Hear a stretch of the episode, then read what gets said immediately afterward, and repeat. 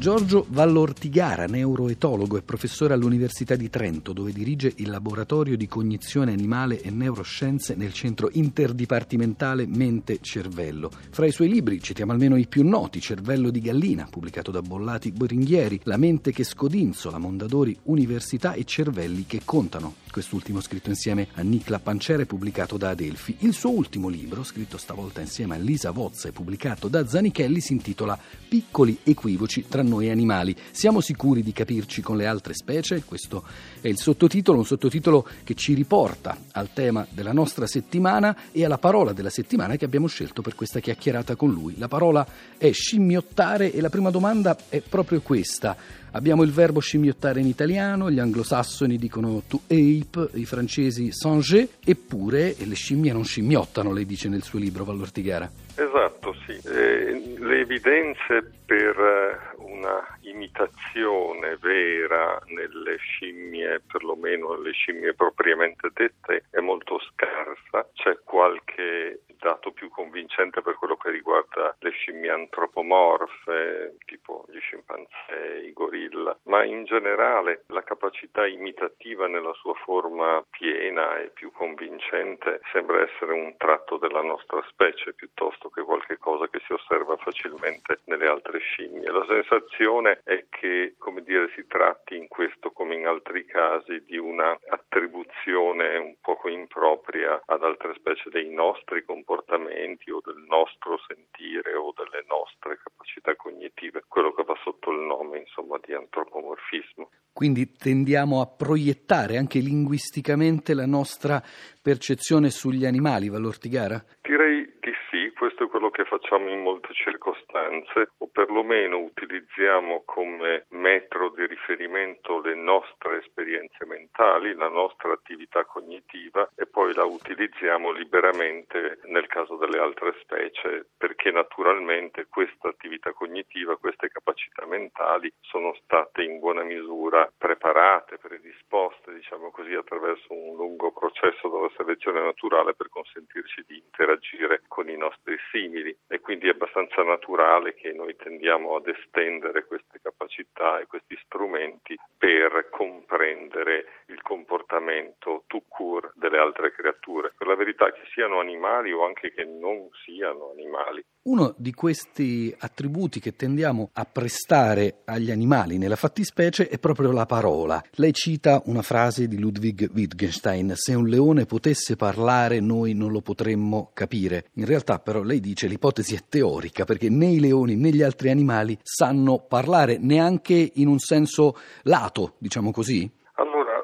Dovremmo distinguere tra quelle che sono in generale le capacità comunicative ed è del tutto evidente che eh, gli animali delle varie specie posseggono mezzi e strumenti per comunicare con gli altri membri della loro specie, eh, ma per quel che ne sappiamo almeno alcuni aspetti delle capacità linguistiche propriamente dette, cioè del linguaggio umano così come lo conosciamo, sembrano essere uniche, sembrano appartenere soltanto alla nostra specie e non sono osservabili nelle altre specie, fino a prova contraria perlomeno, perché la ricerca in quest'ambito è molto attiva e ci sono anche molte controversie tra gli studiosi. Una delle difficoltà io credo è che il termine linguaggio viene usato eh, in maniera un po' omnicomprensiva, cioè si dice eh, gli animali, gli altri animali posseggono oppure non posseggono il linguaggio. La mia impressione è che il linguaggio sia una parola che contiene al suo interno molte differenti e distinte capacità di tipo fonologico, sintattico, semantico, pragmatico e si tratta di capire esattamente che cosa sia presente, sia comune alle altre specie, quali eventualmente adattamenti o preadattamenti possiamo riscontrare per esempio nelle specie magari che ci sono più prossime e che cosa eventualmente sia unico e speciale del linguaggio umano. Mi veniva in mente una poesia di Toti Scialoia, una l'abbiamo già citata a inizio puntata, un orso e un orso non c'è soccorso, da lui son corso, gli ho offerto un torso e mi ha dato un morso, un orso e un orso non c'è soccorso, non ha rimorso, ed è vero che gli animali non hanno rimorso, Vallortigara.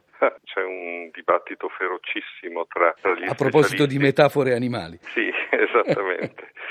Qui il tema, l'argomento generale è quello di quanto gli animali vivano nel presente. Adesso le ricerche più recenti, devo dire, hanno eh, rimesso un po' in discussione questa idea che gli animali vivano soltanto nel presente. È chiaro che hanno memorie naturalmente, cioè che si ricordano degli eventi passati, però il problema complicato è capire se abbiano delle memorie di tipo episodico, cioè se ricordino specifici episodi passati nel tempo e siano capaci di fare quello che gli psicologi che studiano la mente umana riferiscono come viaggiare mentalmente nel tempo. No? E lo stesso vale naturalmente per gli eventi relativi al futuro.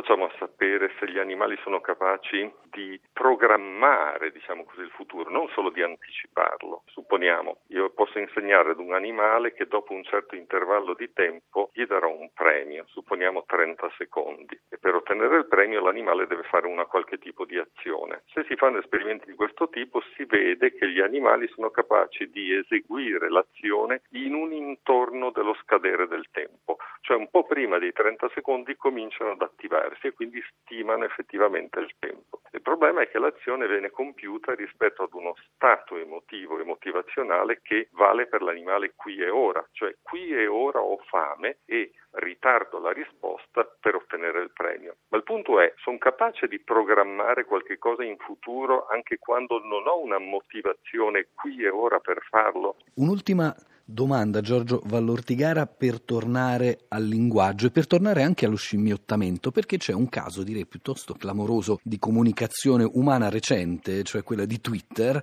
in cui è l'uomo a scimmiottare, almeno nel nome, il linguaggio animale, visto che parliamo di cinguetti di Twitter. Ma veramente quando si cinguetta si mandano messaggi brevi? per quello che riguarda, diciamo così, la nostra specie, non lo so, non sono sicuro che sia sempre così. Per quello che riguarda le specie, diciamo così, a cui ci stiamo riferendo in questo caso, e cioè le specie aviarie, gli uccelli, è interessante notare che per molti aspetti canti degli uccelli canori hanno caratteristiche che li rendono molto simili a quelle del linguaggio umano. Per esempio, durante l'apprendimento del canto, eh, gli uccelli hanno un analogo del nostro bubbling, cioè quella fase che attraversano anche i bambini piccoli, in cui si producono dei suoni con la funzione essenziale di sentire i suoni e diventare via via sempre più bravi nel riprodurli. D'altra parte, la funzione del canto negli uccelli è diversa da quella del linguaggio umano, è molto più specializzata. Il canto degli uccelli serve essenzialmente a due funzioni, o a marcare, diciamo così, il territorio, oppure serve essenzialmente come meccanismo per la selezione sessuale e la scelta del partner. È chiaro che il linguaggio verbale umano ha alcune di queste caratteristiche o può essere utilizzato anche per queste cose qua, ma per moltissime altre e da questo punto di vista è speciale.